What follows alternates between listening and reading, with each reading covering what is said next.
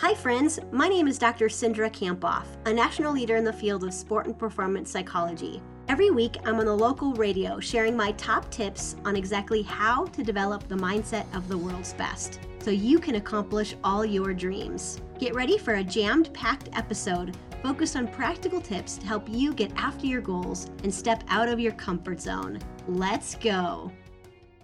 We're checking in with Cindra Kamphoff this morning. And Cindra, we talked about this topic a while back, but I think it, it merits revisiting, but I can't pronounce it. So, yes. so today we're talking about our Ikigai. And I'm going to start with a quote that I like from Mark Anthony, of all people. And he said, If you do what you love, you'll never work a day in your life. Oh, I've heard that multiple times before. That's so very true. So, why do we talk about this today? So today we're talking about this concept called Ikigai, and it's a Japanese concept that translates to reason for being. And our Ikigai refers to the reason we get up in the morning. And so what's interesting is some people have really found their Ikigai, while others are still searching for it. But ultimately, it, each of us carries it in within us. All right. So what does it take to find it if we don't know what it is? So first, it takes some reflection and awareness you know, the first time I uh, learned about this concept a couple of years ago, I have been working to apply it to my own life and to my own business. And so I've thought a lot about what I am good at and what I love and what the world needs and what I can be paid for. And that's really what your Ikigai is, is the balance between these four areas. So what you love, what you're good at, what the world needs, and what you can be paid for. And ultimately, when people get clear on their Ikigai, there's research to show that you're happier, you're more satisfied, and you just feel like you have more of um, you know purposeful, meaning meaningful life. And so that's pretty much why we find it important. Is there anything else? Any other reasons why we finding it for ourselves is important? I think what's important is so that you can live really intentionally with not only your life and your career.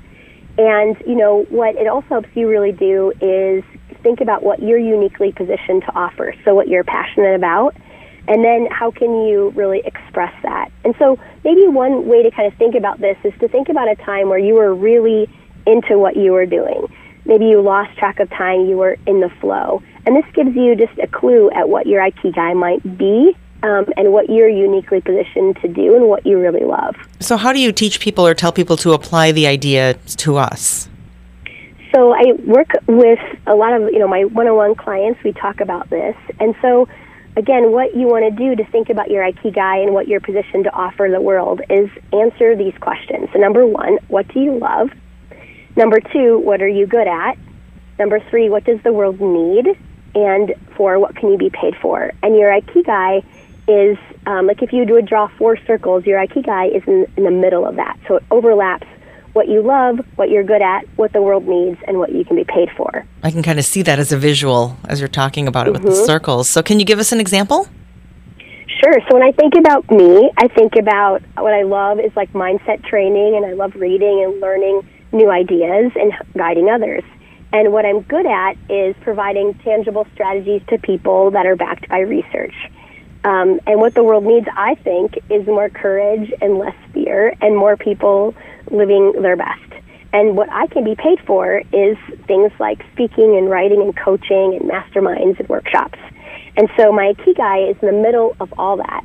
And so when I think about you, Lisa, and um, I'm wondering, like, okay, what might your Ikigai be? I think about the times where I've seen you, you know, at least it seems like when you're at your best, right? When I see you MC different events and you make everyone feel so comfortable and welcoming and you're so professional in what you do, and even your voice is so you know, welcoming and what, make people want to listen. So, what do you feel like is you know things you love or what you're good at? What the world needs and what you can be paid for. Well, it's really interesting that you say that because I have used that, uh, you know, do what you love and you never work a day in your life before in conjunction with what I do for a living. So I kind of feel like I'm here.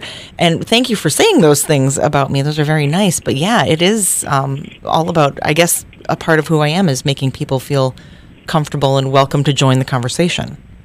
Absolutely. And, right, the idea if you really get some clarity on what you love, then you don't feel like you are working a day in your life. And so I think as people are thinking about this and applying this, it takes time and takes reflection, mm-hmm. um, and it takes you really thinking about and answering these questions, maybe even writing them out. Well, Cindra, can you summarize today for us? I would summarize that you know we all have a need to to matter, and um, I just want people to think about you know how do you help others, how do you inspire others, and really our deepest satisfaction comes when we make a difference in the world and we can express what we're uniquely you know gifted at.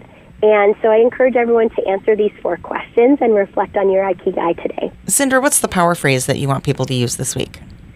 I live with purpose in my Ikigai today. All right. And how do people follow along with you uh, and learn about your books and your speaking?